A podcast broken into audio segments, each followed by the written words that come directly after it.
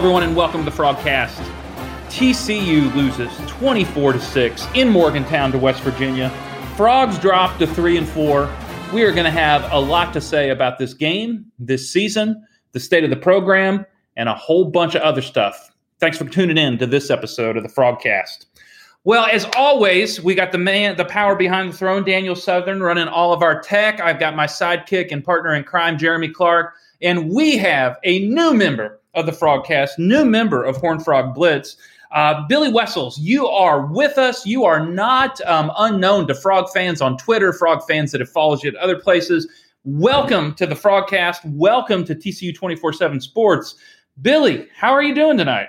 Uh, thanks. Uh, uh, first off and foremost, happy to be here, but I'm doing okay tonight. I'm really concerned about Drew Brees. If you know me, I'm a diehard Saints fan. Uh, I started Brees in fantasy. I'm going to lose because of that. So I'm really distraught at the moment. Uh, but you know, outside of that, I'm doing okay.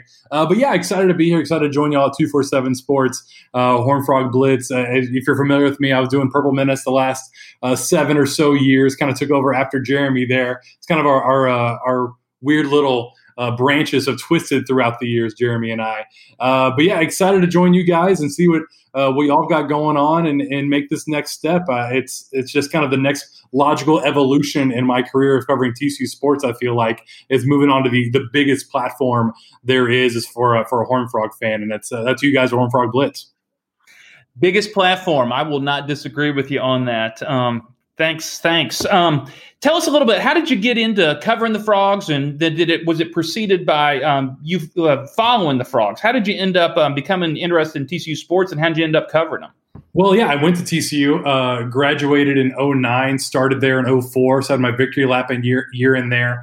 Uh, let's let's rewind a, a, little bit further, if you will, to 2003. Uh, I was still looking at what school I wanted to go to, uh, and I was at a Texas Rangers game, and I won tickets to a TCU game the next day because I knew the score of a, of the TCU Tulane game like a Thursday night. Uh, whatever, and to, back in 2003, so uh, they were like giving out tickets. If you, hey, if you know the score of their game last week, you can have tickets to this game. And so I went and saw TCU play Navy I want to say it was like the finals like 13 to 3 or 13 to 10, something like that uh, back then. And that's kind of where I started. That was my first TCU game. And then I decided there, kind of visited, kind of uh, toured campus a little bit. I was like, all right, this is it. I'm, I'm going to start going here. I worked for the Daily Skiff.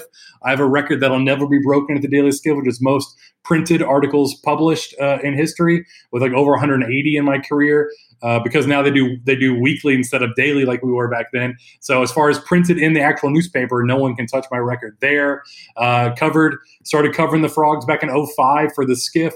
Got uh, cussed out by GP. It's probably one of my favorite stories. Um, the Corey Riders incident back then, someone had written a, a scathing story about it in the skiff. I, I, didn't write it, but I was just the next person GP saw uh, from the skiff, and he went on a tirade against me for a couple minutes. And uh, and he goes, okay, so what do you need? And I was just gonna, I was writing a story about Nick Sanders. Uh, there's there's a throwback there for you guys. So uh, in and then what's funny is a couple years later, since I've been back on the beat now for various platforms, uh, I mentioned that to GP. He goes, well, would you say you've gotten better at your job since then? I said yes, and he goes, well, I've gotten better at my job too. So we've squashed any whatever. There, there, wasn't any beef, but it was just squash that, put it behind us. Uh, but yeah, I've been covering the frogs off and on for most of the last 16 years, one way or another. So excited to take this next step with you guys. You know, it's kind of a rite of passage to get uh, chewed out by GP because we have another man on this podcast that when he first started covering the frogs got chewed out by GP. Uh, Jeremy, uh, is this a long line? Is this a tradition of people getting chewed out when they start covering the frogs? Well, I didn't get I didn't get chewed out by GP himself. I just got kicked out of practice by Don Summer. Uh, he walked up to me and he said, "You got to leave." And I said, I looked up at him. I'm not a very big guy. He's about six five, six six. I said, "Yes, sir," and I promptly left. That's the only run in I had. Oh, I thought you had written an article about, um, you know, detailed information from practice and who looked good. Oh yeah, that's oh, yeah, that's what that's what happened. And the next day, after I wrote that nice, probably about 3,000 word article about spring practice, is when Don Summer came up to me. And that's the year they beat OU. I mean, maybe that had something to do with it. I, I don't know. Maybe they need to open up practices again. What do you think, Billy? I'd be here for that, or I'd be there for that. Rather, I would love to watch more practice. We usually get one, maybe two a year. Now we get to go watch a little bit of, and you can't really take notes. You can't tweet anything you see. Uh, yeah, so I'm blaming you for this, Jeremy. It's all your fault. Hey, what did you write about Corey? Well, I just want to ask about uh, Rafael Priest and Nick Sanders, so, true freshman cornerbacks. How are they going to do? Wow. oh man. Oh, just what we needed another GP impersonation. Oh, hey, one, one of these days, one of these days, you're going to have a, um, you're going to be a moderator between uh, Coach Patterson and Coach O. We're not gonna we're not gonna do that yet because I'm not gonna throw Billy under the bus quite that fast. But you're gonna have to moderate one of those uh, one of these times, Jeff. I'll do that. Maybe we can get uh, Billy to do GP, and then you can do the fake Jerry. You got a pretty good fake Jerry. So. Billy's got the best fake Coach O I've ever heard. so you're you're you're gonna have to talk to LSU's head coach first. All right. Well, that, that's going to give us plenty to roll with over the next um, off season because it's going to be a long off season. Let's just be blunt about that. Yeah. Uh, Let me tell you one real quick, man. This is having Billy over here. Uh, I, like Billy said, we've known each other for a long time. We've always been friends in the press box. We've always helped each other out. Uh, man, it's it's just so good when he when he called me up and asked me about it. I, I, it didn't take me one second to realize, man, this would be great for us to have Billy over here at the site because TCU fans know him. He's been around the football program so long. The people up at TCU like him a lot. And it's just going to create a lot better content for for Horned Frog Blitz. He's a better writer than what I am. I I like to keep my ear to the ground to hear about stuff, but as far as rider, I'm never going to pat myself on the back. But Billy's a really really good rider. and uh, he he's going to help make this site so much better. So you guys get ready. It's it's going to be fun. It's going to be well worth the membership, and I, I just can't wait. It, it it's definitely going to be a, a fun ride. Yeah, I expect to hit twenty thousand subscribers by the end of the week once um, yeah. on, on ramp. Yep, looking forward well, to that. My popularity, but I'll but I appreciate it. oh man. So we have to talk about the game now, don't we? I'd much rather go back and relive the 05 season. Let's do a couple minute recap.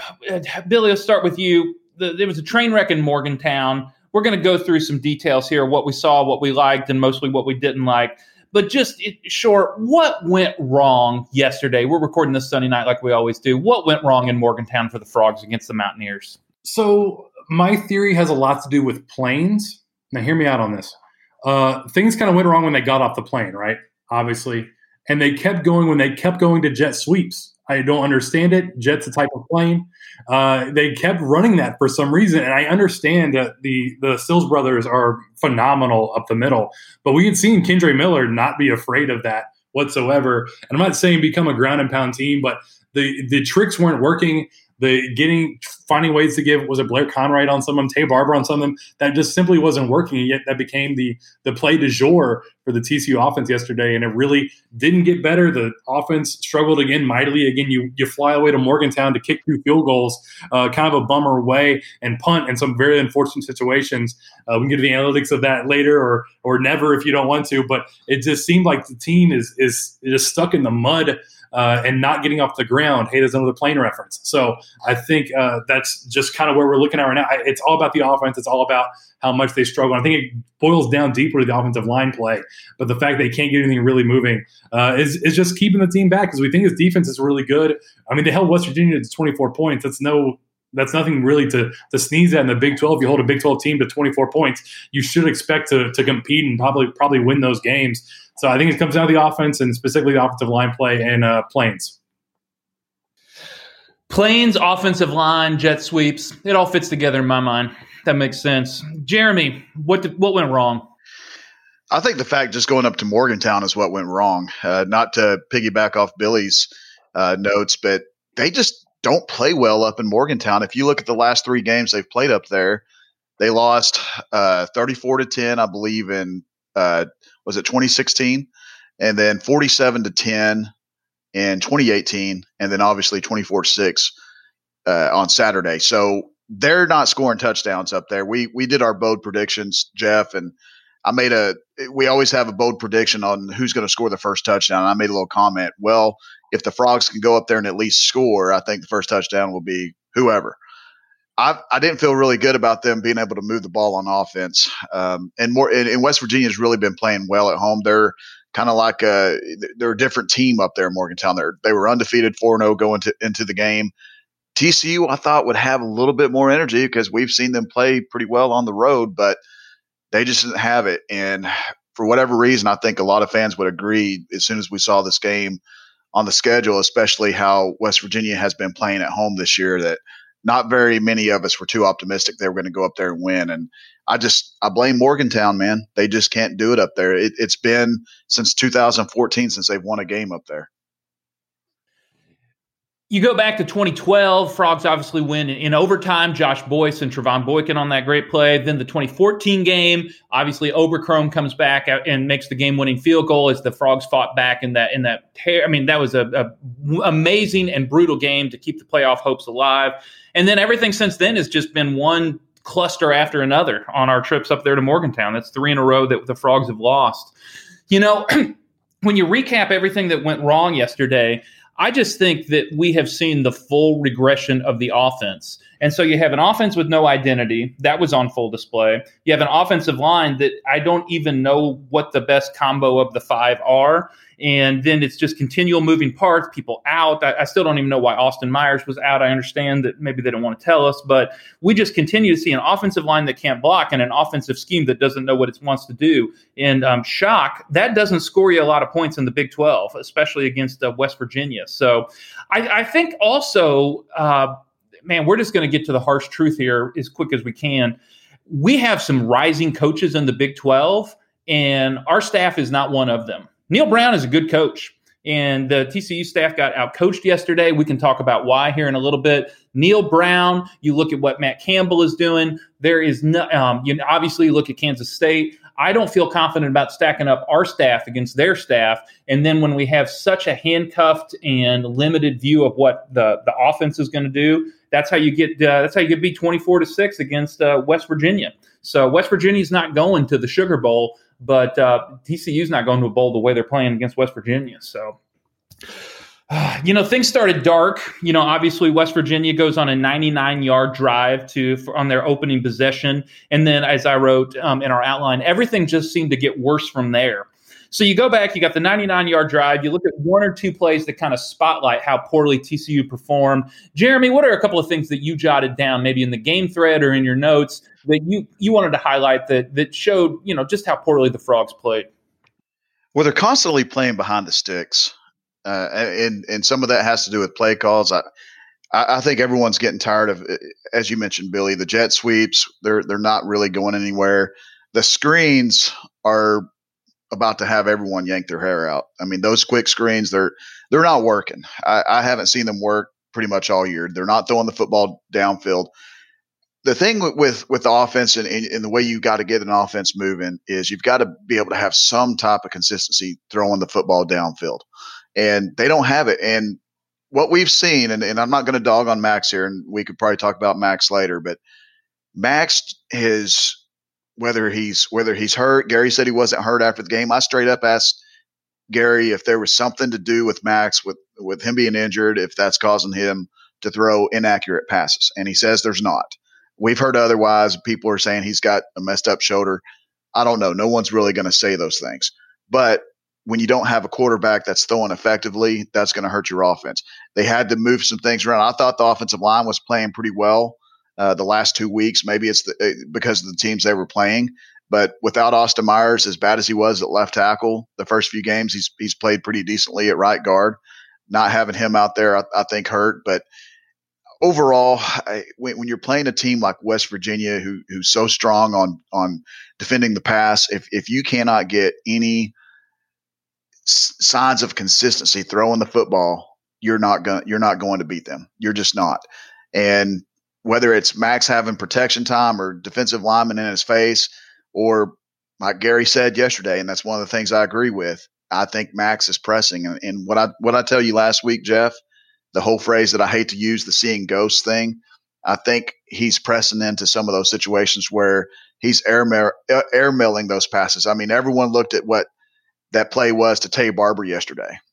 I mean, he he threw that ball before Taye Barber even had a break, and Taye could have been what ten foot eight, and he still wouldn't have caught that pass. I mean, that's that's how bad it is right now. So there's there's just a lot of things that there's so many more bad things, Jeff. We could talk about it for the whole show, but we don't obviously have enough enough time to discuss that. But the main things I saw yesterday was this inconsistency inconsistency at quarterback and big plays again on defense. It's the same story every week. I thought Max was throwing that pass not to Taye Barber, but Taco Fall. You know, seven seven. Somebody jump up there and get that. That was that was an ugly that was an ugly pass. Let, us dig into Max right now, and we'll we'll, we'll go to you, Billy. Um, what what what which Jeremy Billy? What are your assessments of, of how Max has played? Because I I, you said he's seeing ghosts. You said he's rattled. I, I, I, hate using, like you said, I hate using those cliches and, and almost uh, pejoratives and cop outs for why a player is not able to perform. But he's clearly regressed, and things have not gone as well as we wanted them to go for Max this year, and probably not as well as he's wanted them to go. What do you see as the root of this problem? It's easy to say offensive line. I've kind of thrown scheme under the bus, but what seems to be the issue of Max Duggan not being able to move the ball for the Frogs this uh, yesterday? Well, it's easy to say offensive line, and I'm going to take the easy road here. I, I think we don't see him have – the time. And you mentioned the seeing ghosts or or rattle or whatever. If he hangs if he hangs on the ball for more than a second and a half, he's getting put on his back or putting on his front, or he's got to go get X-rays in two seconds. Like it's been a really tough time, and it's really painful watching him gut this out. Considering what his offseason was and try and power through and put this team on his back, like we've seen time and time again, we just kind of expect it. But he needs a little bit of help. I mean, I go back to uh, what was the, the was the Kansas State game? Was it Austin Myers we had after the game, Jeremy?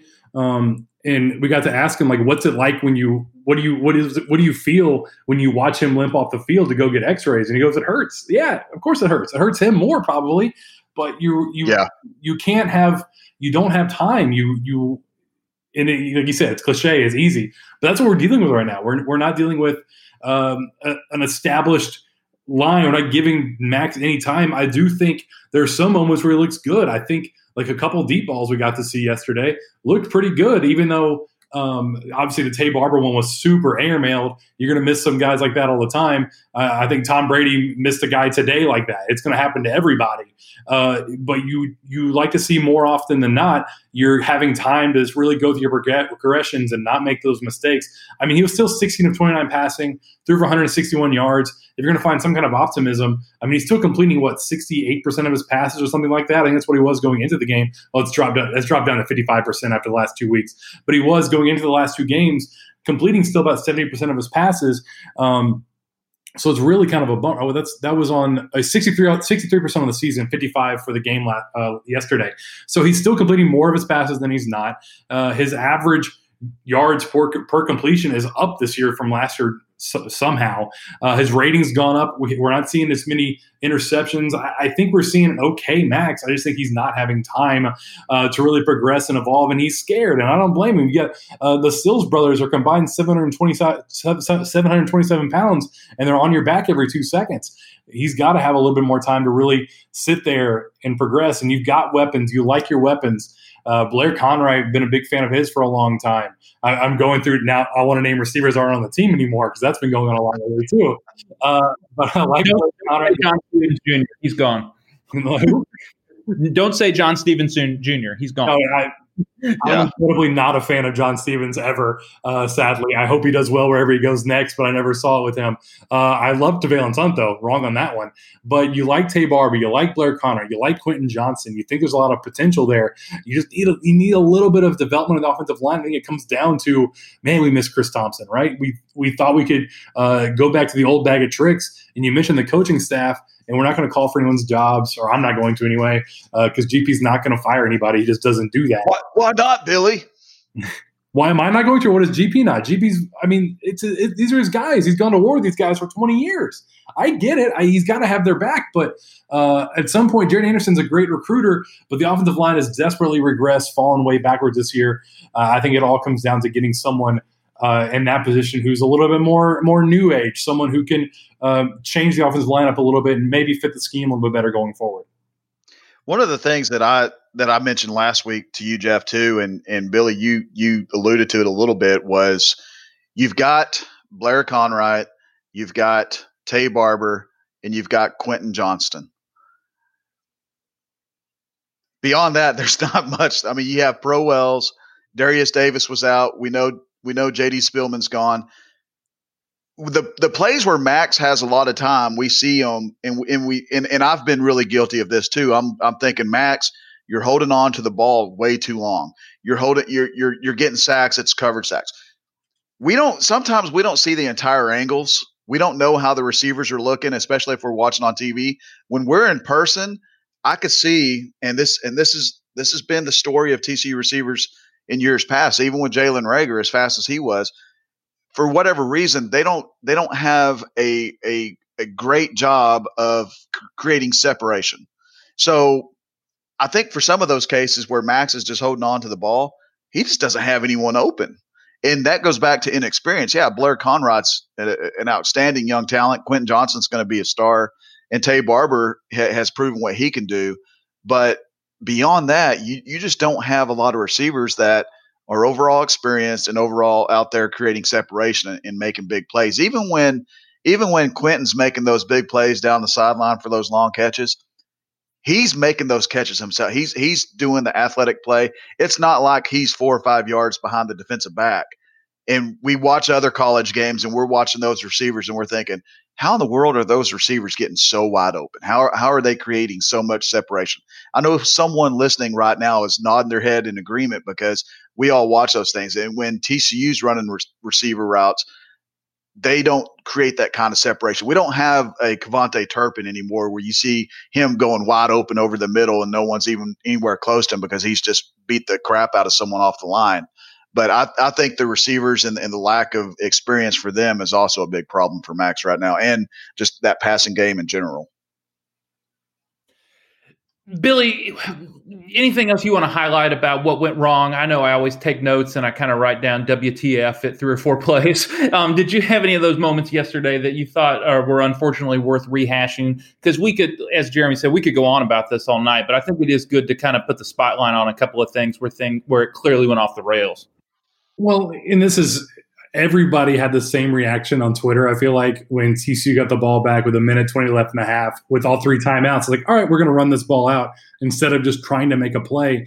I mean, you were down by two scores. West Virginia was getting the ball back at the end of the at, to start the second half, and we we knew this was coming. Right, it wasn't a shock to anyone that they were going to be super conservative and, and not make a mistake that put you even further behind. But I, I feel like you should have you should have done something more there. Obviously, we see this all the time. We see uh, we GP likes to keep his timeouts for some reason, like he's going to turn him in at the end of the year for a gold or something. Like I don't they, understand. Uh, somebody why, from HR needs to tell him they don't roll over into the next year.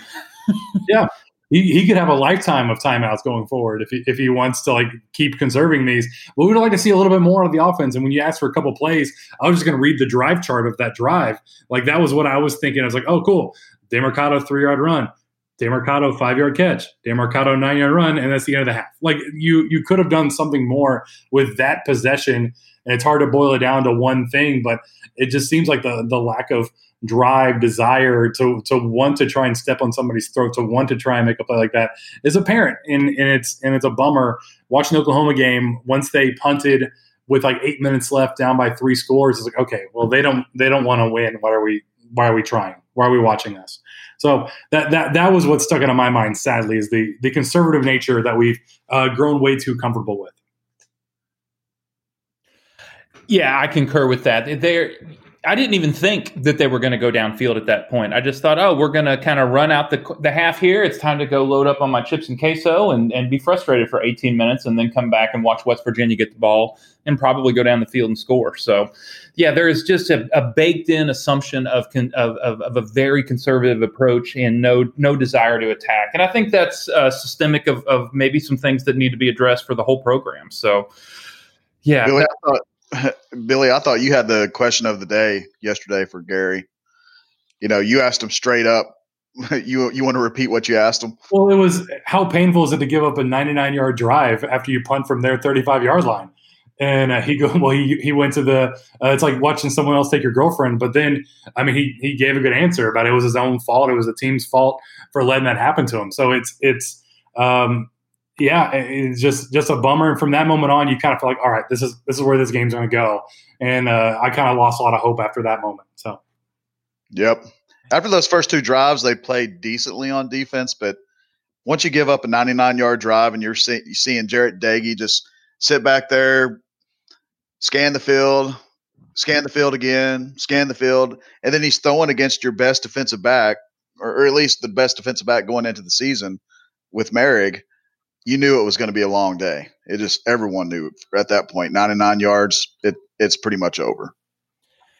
This offseason, we are going to do a podcast dedicated to nothing but GP references about girlfriends, or I started number five with my wife and moved up. We could have so many conversations about what GP says about girlfriends and about the way that that relates to football. So that, yeah, I'm glad you're the one that asked that question because that answer kind of caught my eye. And I'm like, that's kind of his that, that's kind of his go-to cliche about my girlfriend or you know I had to you know I had to wait out five guys to get my wife. So that's uh that's kind of what he goes to when he when he doesn't quite know what to say. That's the that's the random GP answer to most things.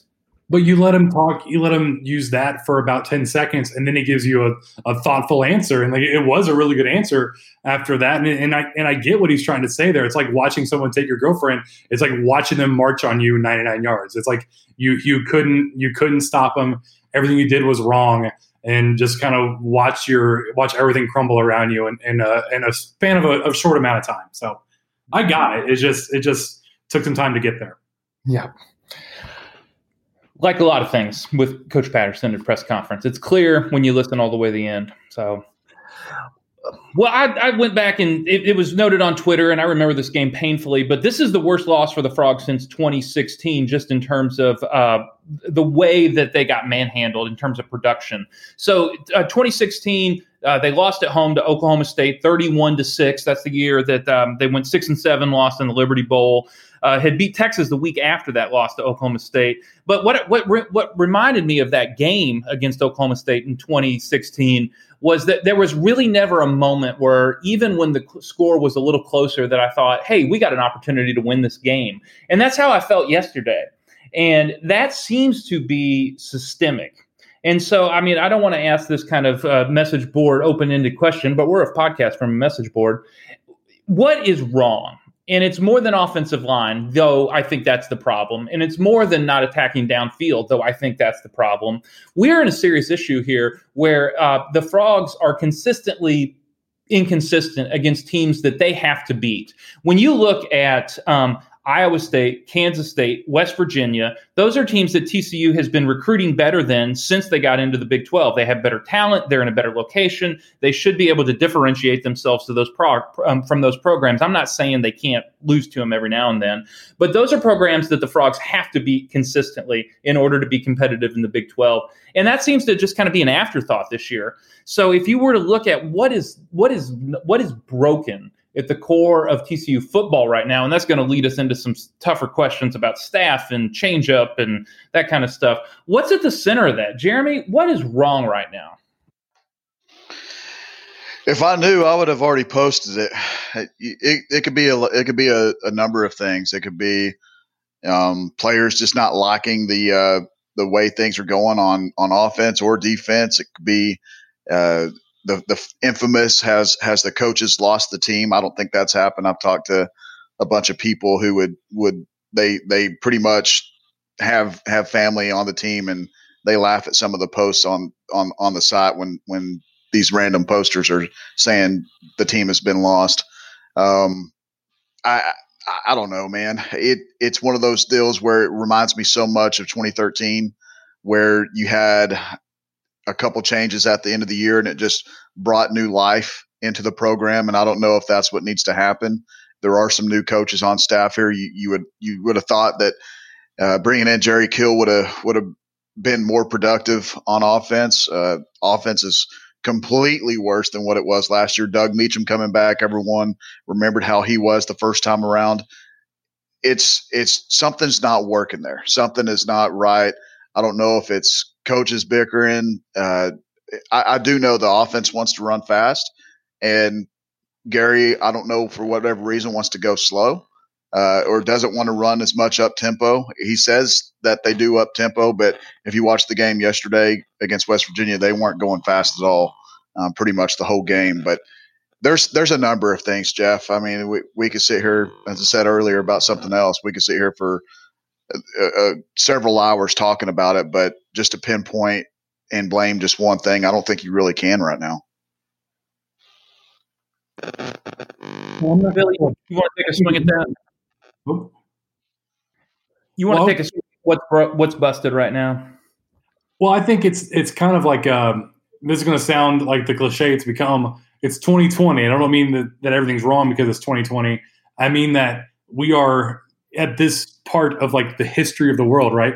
The, this has become more of an offensive friendly sport. Uh, they're protecting the quarterback, they're protecting the receivers, they're protecting everyone on that side of the ball a lot more than they are the defensive players. And this is a program that's been built on defense. Gary Patterson has built arguably the greatest defensive program uh, definitely in the history of the Big 12, I think going back what he's done in these last seven, eight years, the fact that he's number one in defense almost every year. He's number one or two defense in every year. Uh, going back to the Mountain West days, he's been a top two defense team. I think going back all of his 20 years as a program. The game now is about offense, sadly, and you look at the rising of sports gambling, look at the rise of fantasy sports. You see these things are all tailored to scoring points. Uh, and TCU has this defense that tries to prevent you from scoring points, but it's way easier now than ever to score points. And it's time to kind of get with the the century and and get an offense that can do some of those things and move the ball further downfield. Uh, I, I, still like a first down run occasionally. I'm starting to see more of maybe we should throw the ball a little bit more often on first down uh, because you think, oh, for second and seven, that's not too bad. But the more we see these offenses play, like they're they're getting so many more first downs and moving the chain so much more, and TCU will get a holding penalty and move that way back. That kind of reduces your risk of that. I think it's part of just getting with the the modern modernization of football, and that's about finding an offense that can score. We saw 2014, 2015. They were what top five in the offense nationally, uh, and still had that great defense. So we can find some way to get that kind of talent going, is to get some kind of program going on that side of the ball. TCU can easily jump back up into that discussion. I feel like every year, uh, but it's just not happening this year. When you got a guy like Nick Saban saying that games are won, I mean, look at everything Nick Saban has stood for. Stood for. He's a defensive guy, and he's out there saying that no longer wins you games. Defense doesn't win you games. It's offense. You've got to outscore these teams now. And you hit the nail on the head. The offense has just, I think Gary has got to take the mindset like he did back in 2014 when he knew there was a problem on that side of the ball and say, listen, I need an offense I could go out there and score. Gary, he, he still can have a great defense and hold teams to 20 something points. They were winning these games in 2014, what, you know, 40 to 20 or 55 to 30. I mean, it's, they're to, they're to give up some points if your offense is not on the field very long, but it's it's worth it if you get a W out of the whole thing. Who cares about what your stats look like at the end of the year? Go go by wins and losses, and and I think Gary gen, genuinely wants to do that, and and I don't buy it for one second that he would rather win games fourteen to twelve instead of fifty five to fifty two. But I will say that I, I, I do think for whatever reason, and, and it's just my opinion only, and he might call me and gripe at me for saying this, but I think the 61 58 game did leave a sour taste in his mouth because if you look at TCU's chances to make it to the playoffs, their only loss that whole year, they gave up 61 points after scoring 58. So I, that's just my personal opinion. I don't know if that's something that he still wears on or or whatnot. You know, I asked him one time what his uh, most painful loss was. Do you want to take a crack at what do you think it was, Jeremy? I bet it was the 13-10 loss against Utah. That's in 08. That was the one he said. So mm. it's games like that that are uh, and again, you do this for 20 years, you're going to be in every kind of ball game. Uh, but maybe that's the kind of game you you feel you've got a better chance of winning, right? If you if you keep if you have a lower points, uh, either team has a better chance of winning because it's easier to get to a 13 point or 14 point total than it is to get to 61 points or whatever if you can if you can keep a team that low, you're more likely to win the game, right? So, and looking back at the 2014 schedule, they gave up 31 or more points just twice. Once was to Oklahoma, and the other one was to Baylor. Obviously, they gave up 30 twice. They won both those games barely. The Kansas and the uh, the West Virginia games. So maybe it's like, well, if we if we give up 30 points, we might not win this game because it becomes more of a, a crapshoot at that point versus if you keep a team to under 10. I, I don't know. I think it has something to do with it all comes down to offense, right? Whoever has the most points will most likely win the game. I think Chris Berman said that. So uh, it comes down to scoring more points than the team you're playing against. I would add that I think uh, GP's worst loss as a fan was his first home game where we lost to Northwestern State, an FCS team uh, that I don't know if any of you all were there for. So, um, yeah. He still talks about it to this day. He does. LaTarence Dunbar yeah. almost won that game single handedly, but that was a oh that was a gut punch. That was that was his um, first home game as the head coach at TCU, and we lost to an FCS team, not Northwestern, Northwestern State. Uh, well, the, the reason I was thinking about this is is you know on its own Saturday was bad, but it's obviously compounded by 2018, 2019, and then 2020. And you know we've played with the phrase 2020, and I know it's a weird year, but this is three straight years of pure mediocrity from the offense. I mean, we're just so mediocre, vanilla, bland, unable to put up points on the offense, uh, offensive side of the ball. And so I, I think where this is getting manifested, and so let's go ahead and talk dirty here. We have an anxious fan base. And I know that Patterson says he doesn't care about the fan base, but I also know he loves to block people on Twitter. And so you have this combination of, you know, do you do you listen to those outside voices or do you not? And you know, this realization just kind of hit me today at all places, waiting in line to get a COVID test, which came back negative, thank goodness. No, you know, no, no TCU fan my age or younger or has any memory of, of football like this, where you have three straight bad seasons. And in fact, the uh, Frog fans that are 40 and younger have no memory of asking the real question do we need to make a coaching change? Pat Sullivan left in uh, 1997, my senior year at TCU, and it was obvious to the whole world that he needed to go. But they have not um, had that. They haven't had to ask that. Um, so uh, you know, we're going to talk about bright spots here in a minute, but I just wanted to kind of segue into this. What is the appropriate response for people that love TCU football, that are used to winning, that are having to kind of navigate through these difficult waters? Because the, the most common phrase I hear of people that hit me up on Twitter or people that ask me questions um, on direct message on the board is is this Michigan State? Is this Mark Dantonio who who had peaks that their program had not seen, and then they start to slip, and then they start to slip, and then they're in the ditch, and um, you're you're next thing you know you're losing to Rutgers. So is is that the comparable right now, or is there any hope that you guys can offer? Because it seems like the the fan base is anxious, and it's because they've really not been here. Well, I think it's way too early to make that leap that they're going to lose to Rutgers. I mean, they did just beat Baylor and Texas Tech the last two weeks, and I get that uh, we're kind of floundering in the middle to the bottom half of the Big 12 right now. Uh, but Rutgers has been historically bad the last few years. Uh, I think that's that's a that's a I don't see that happening. Does the athletes they're recruiting are still at a high enough level. They're still usually third in the Big 12 in recruiting every year behind Texas and Oklahoma. Uh, it's just a matter of how you use those chess pieces, if you will. If you get a whole bunch of queens on the board, you're more likely to win. That's not how chess really works. You get one at a time. If you get more kings and checkers, if you get the piece down the end and you bring it back as a king, uh, then you're more likely to be successful. It's how you use the pieces. The pieces they, they're getting are better, uh, seem to be year after year. I mean, they got their first five star recruit this offseason. They got a five star transfer, Marcel Brooks. They have the best pieces, arguably, they've ever had. They're just not using them to the best of their abilities right now. And I think it's about uh, doing a little bit of shifting and, and making the plays and who's uh, who's the, the key master here, who's the one uh, actually using the game pieces. So I think it it all comes down to something like that. I don't think you need to be that necessarily worried. Again, last year they, they lost Oklahoma because Jalen Hurts was granted a fourth down or granted the ball when he was clearly short. They're in most of these games. I know that sucks and that really hurts. Uh, but some of these days, the balls are going to bounce better your way, and you got a better chance of of winning some of these games if you're in them until the very end. Uh, this loss uh, stunk. The last couple years have stunk. I've been saying on over on, on Toad Talk on my podcast that uh, this this has been all about 2021. 2021 is going to be the year they're going to make a big leap forward and be back in that uh, Big 12 title, national title uh, contending situation. Now, I thought we'd see better play out of Andrew Coker this year. I was heavily relying on him. Uh, that's been a, a, a, big kick in the pants, if you will. The offensive line progressed so much that hopefully a, a regular offseason next year, a regular summer camp, can get you back in that in that shape. But I I, st- I still have faith. Maybe I'm just a homer. Maybe my my purple glasses are still very heavily tinted. But I still think there's enough talent here to be not mired in the bottom of the Big 12 every year like it's been lately.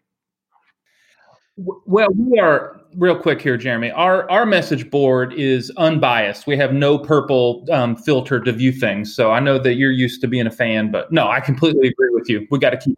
I look at things through purple lenses as well. Jeremy, what what what's your word to our fan base, especially with the anxiety growing in a, in a spot that we have not been in since 1997? Well, hmm, I starting off, I don't think Mark Dantonio is a really good comparison. Yeah, he had a great career at Michigan State. I'm not going to deny that at all. He he led them to some really good seasons. Won 11 games a few times. Won 13 games one year. I think the 2013. They actually the year after uh, they played TCU in the Buffalo Wild Wings Bowl. I think it was. But I don't think they made the playoff in 2015. Did they? Okay, so 20- I mean they got hammered by Bama, but get in line. Yeah, yeah, they got hammered. That was kind of easy to forget. But he's he did take Michigan State to heights they never had been before, but I don't think he really transformed the program into something as great as what Gary transformed TCU into. So it I don't I don't compare Gary with Dantonio. I would compare him more, even though Gary hasn't won a national championship, I'd compare it more to someone like Bobby Bowden or someone that has just completely transformed the program. I mean, when you guys walk up to Amon Carter Stadium, it looks that way because of Gary Patterson.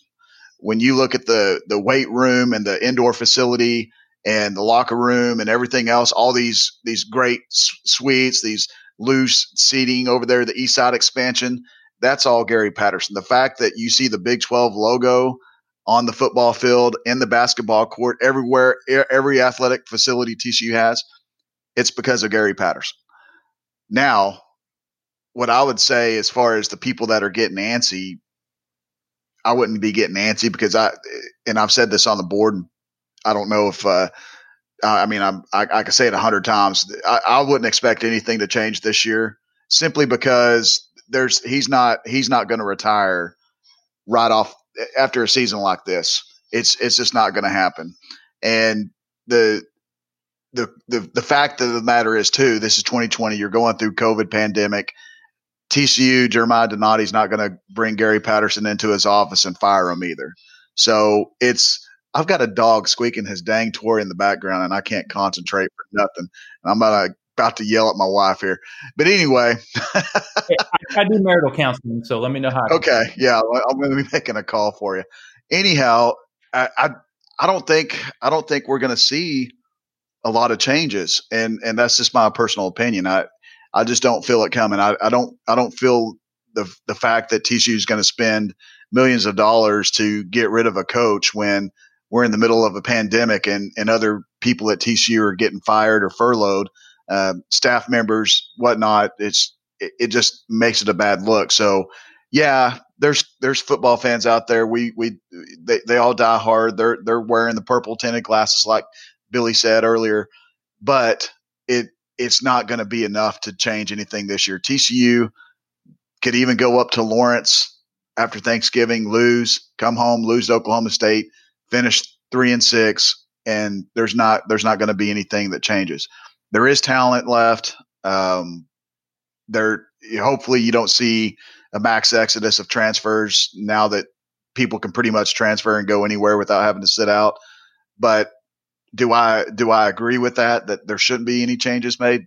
I think there should be something done. I think there should be some some new spark uh, brought to the offense.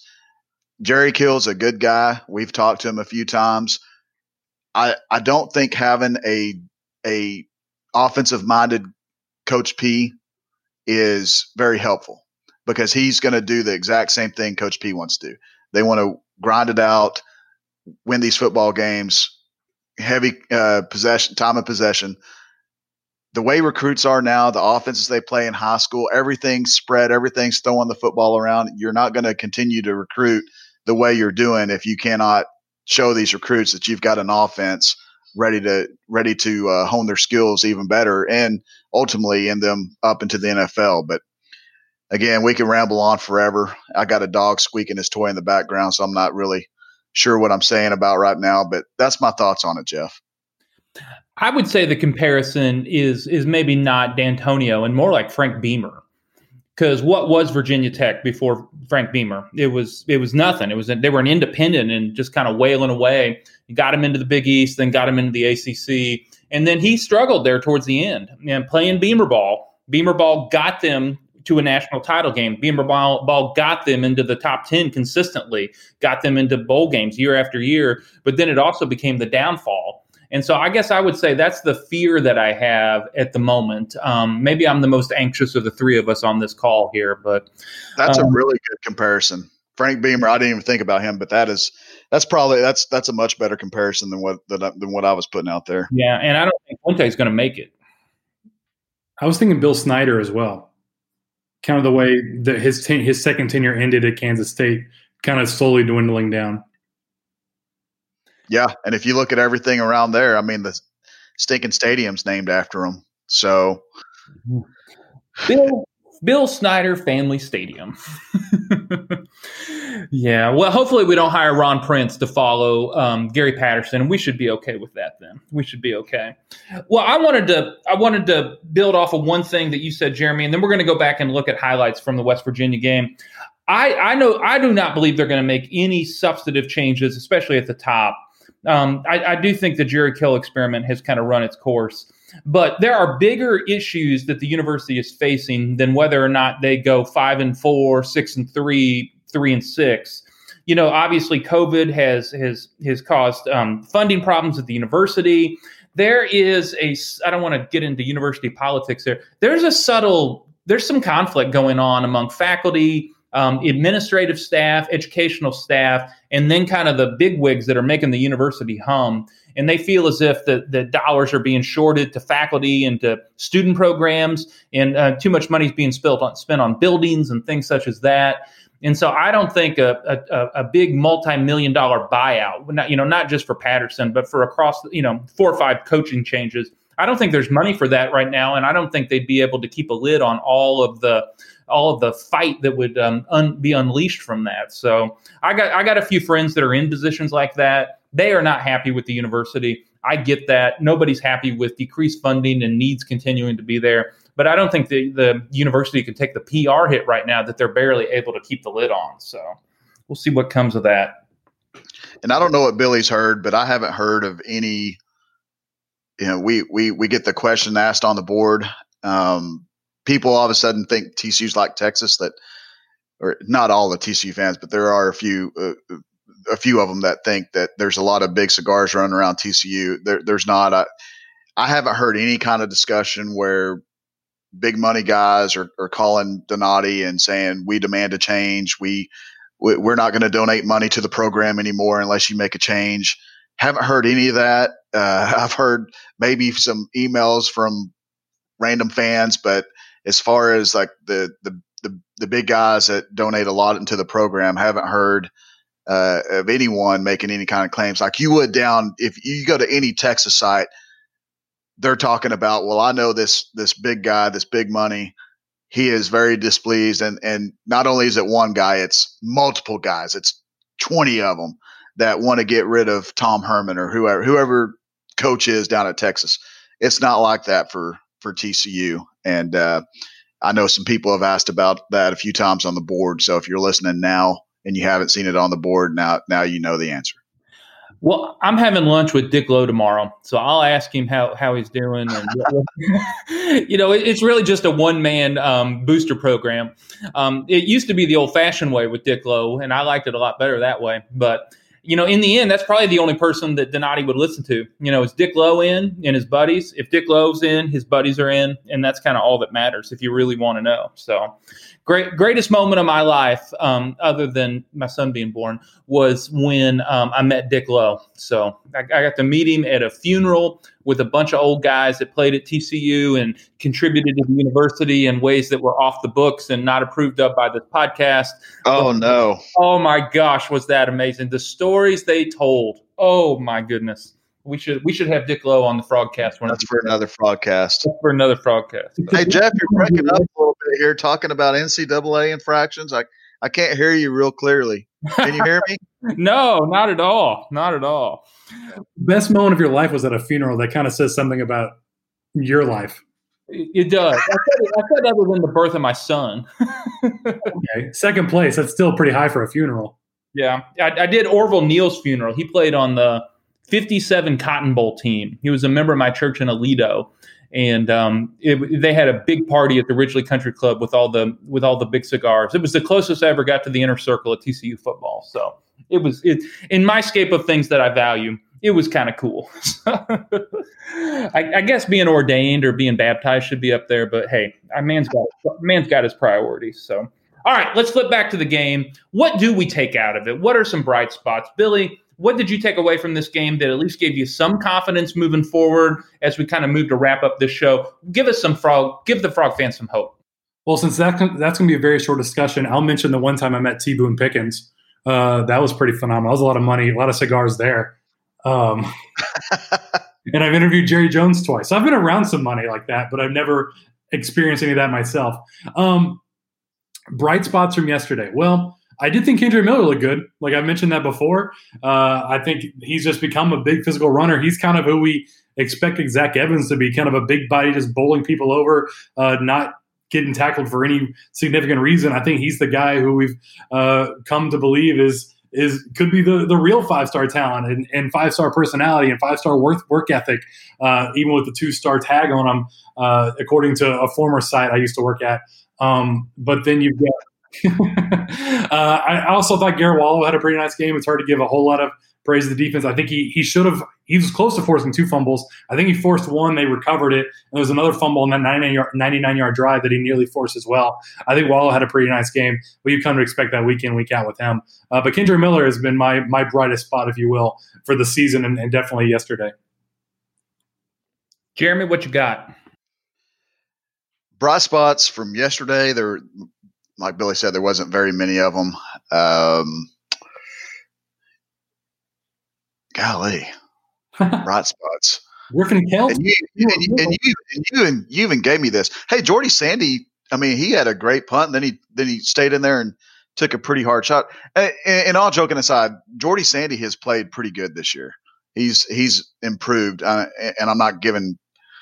I'm stinking talking about a punter here, but I mean he he's been a bright spot. I I mean uh, Earl Earl had another good game yesterday. I think he got some pressure.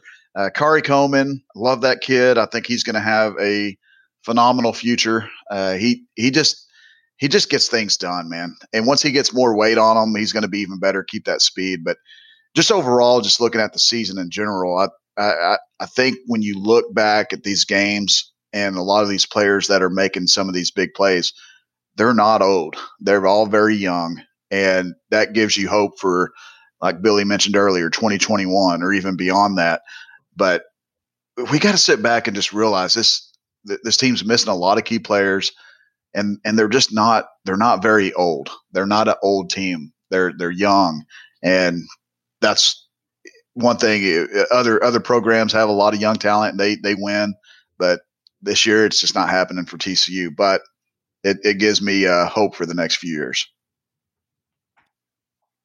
Yeah, yeah, I was going to say uh, Jordy Sandy. It's uh, nice to see him actually be able to punt. Um, last year was pretty rough. I remember when they made that change in the Texas game last year with him punting, and he he had a really solid game. And um, he's um, unfortunately getting a few too many kicks in per um, game.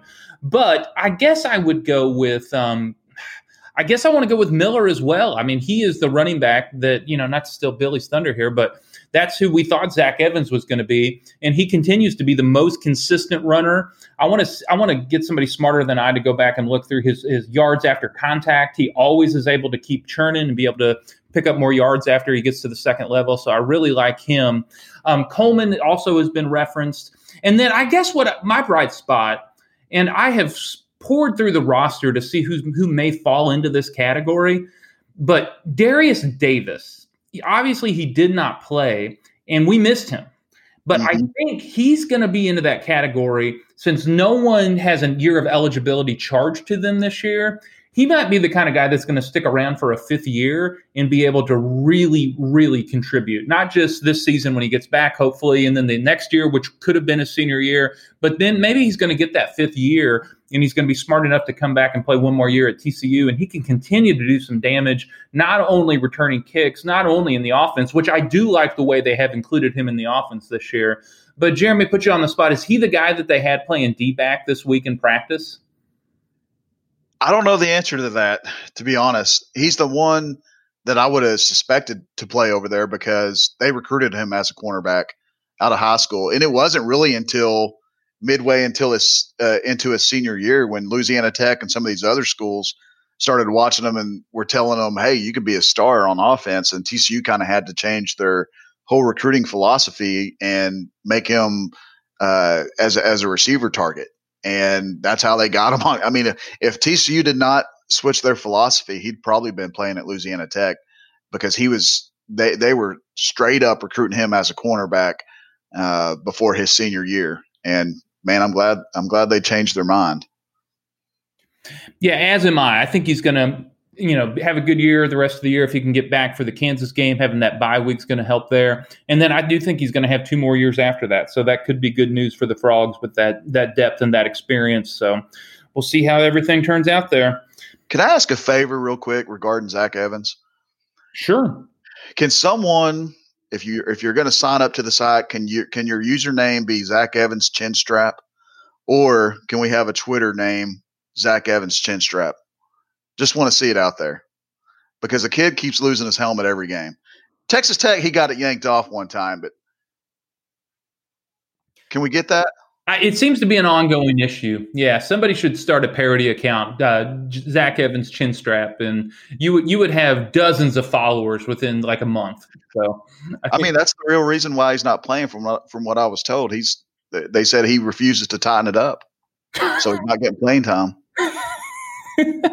that five star entitlement right there, Jeremy. Yeah. I'm going to quote yeah. you on that. I'm going to put it on the count, the, the account as soon as I create it. For anyone thinking I'm telling the truth, it's a clearly a joke. So save your posts. All right. Um, anything else you boys have before we wrap up this episode of the Frogcast? Anything else you came on here and wanted to say? Anything else that came to you while somebody else was talking? Let's uh, empty it out now before we wrap it up. I'm, I think it's better that we quit talking about West Virginia as quickly as we can. I think it's better for all parties involved. Completely agree. Jeremy, you just got vetoed, overruled. hey, what happens if they go up to Kansas and lose? Do we do we say it's a bad loss even though 2014 team almost lost to Kansas? Hey, can I remind you the 2018 team did lose at Kansas? oh yeah, I remember. We were there. 2017 also almost lost to Kansas. The Kansas game was always unnecessarily close. I think there's been one or maybe the last two home games have been blowouts, but that's been it in that series. 2017 wasn't. yeah, I remember the what was that? The 2016 game at was home. 2016 or 17? No, 20. No, we blew them out at home in 2017 because that's when they shortened the game because of lightning. It was the 2016 game. Is that right? No, I'm talking 2017 when Meach came back when he was with Kansas, and he had like 30 yards of offense. He had like 43 yards of offense, something like something crazy. Okay, maybe I have it wrong though. Maybe I have it wrong because I thought, um, yeah, I, I, I, must have it wrong. I remember Kenny Hill having a bad game, and um, who was the who was the kicker that bailed us out in that game? I can't remember they all all the close Kansas games run together in my head, so I could wonder I could wonder about that the rest of the show. So in 2017, yeah. Kansas had a total of 21 yards of offense. That's right. That's right. Wow. And, yeah, John Diarse had a big touchdown pass in that game, and Les Miles was in the booth with Tim Brando. I remember watching that. So, uh, will, will any team ever be held to that low amount of offense again? I don't think so. Like it's, it's, not anymore, right? Unless TCU does it next time they play West Virginia. right. That's right. Angry emails coming our way. they, no, the, I looked it up. 2016 game at Kansas. That was a close game as well. So, yep.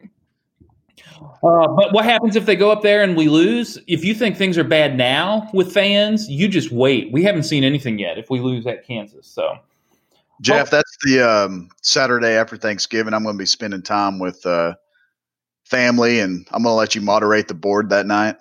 Not a problem. I will take care of that. I will be blocking people like crazy. And if you ever wonder who deletes your stupid comment, that's me, not Jeremy.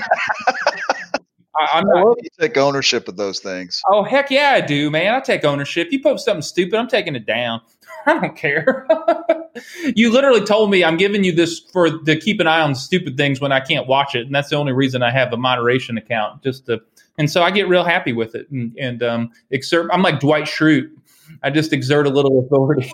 so, and Billy Billy has a pretty big band hammer too. Okay, he, he likes to use it.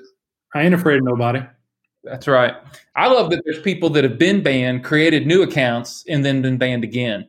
But your money's good. Once you make you make that uh, payment, it's not once a month. We we draw it all out, and that goes straight into our pocket. So don't forget that. Um, yep, true there. Well, I don't have anything else, Jeff. I got nothing. I got no, I, just like this game. I got a whole lot of nothing. Well, we want to thank everybody for listening to this episode of the Frogcast. If you haven't yet, track us down on your podcasting app of choice. Give us a rating and a review and subscribe. We try to get that thing into your Monday morning um, podcast feed so you can listen to it on the way to work. Hopefully, the next time that we're recapping a game, we will be able to have a win. But if we have a loss after Kansas, hey, it's good to grieve with people. And also, if you haven't yet, go to hornedfrogblitz.com and subscribe to TCU 27 Sports. This is your go-to spot to keep in um, keep informed of what's going on inside the program, outside the program, and this is the best place to stay informed of what's going on with TCU recruiting for the 21 and 22 class and beyond. So until the next time we get together, for Daniel, for Jeremy, and for Billy, I'm Jeff Mitchell. Thanks so much for listening to the Frogcast.